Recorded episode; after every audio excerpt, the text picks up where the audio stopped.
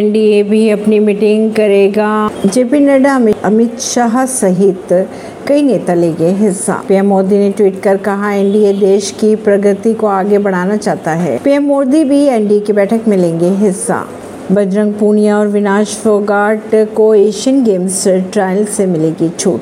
बंगाल में टीएमसी के साथ कोई तालमेल नहीं है पीएम पद के लिए। विपक्ष का कोई चेहरा नहीं है सामने सीताराम येचुरी ने कहा। बुलंदशहर में हुआ भीषण हादसा दो बाइक सवार लोगों के आमने सामने हुई टक्कर दोनों मौके पर ही दम तोड़ा। शेयर बाज़ार में रिकॉर्ड बढ़त बरकरार सेंसेक्स 205 अंक कुचला निफ्टी की बात की जाए अगर तो 19,750 के करीब पहुँचा। अब बात करें अगर चंद्रयान मिशन तीन की तो इसरो के अनुसार अपने तय समय पर मिशन सफलतापूर्वक संपन्न हुई। कक्षा बदलने की तीसरी प्रक्रिया भी शुरू हो चुकी है। ऐसी ही खबरों को जानने के लिए जुड़े रहिए जनता श्रेष्ठता पॉडकास्ट से। परवीन दिल्ली से।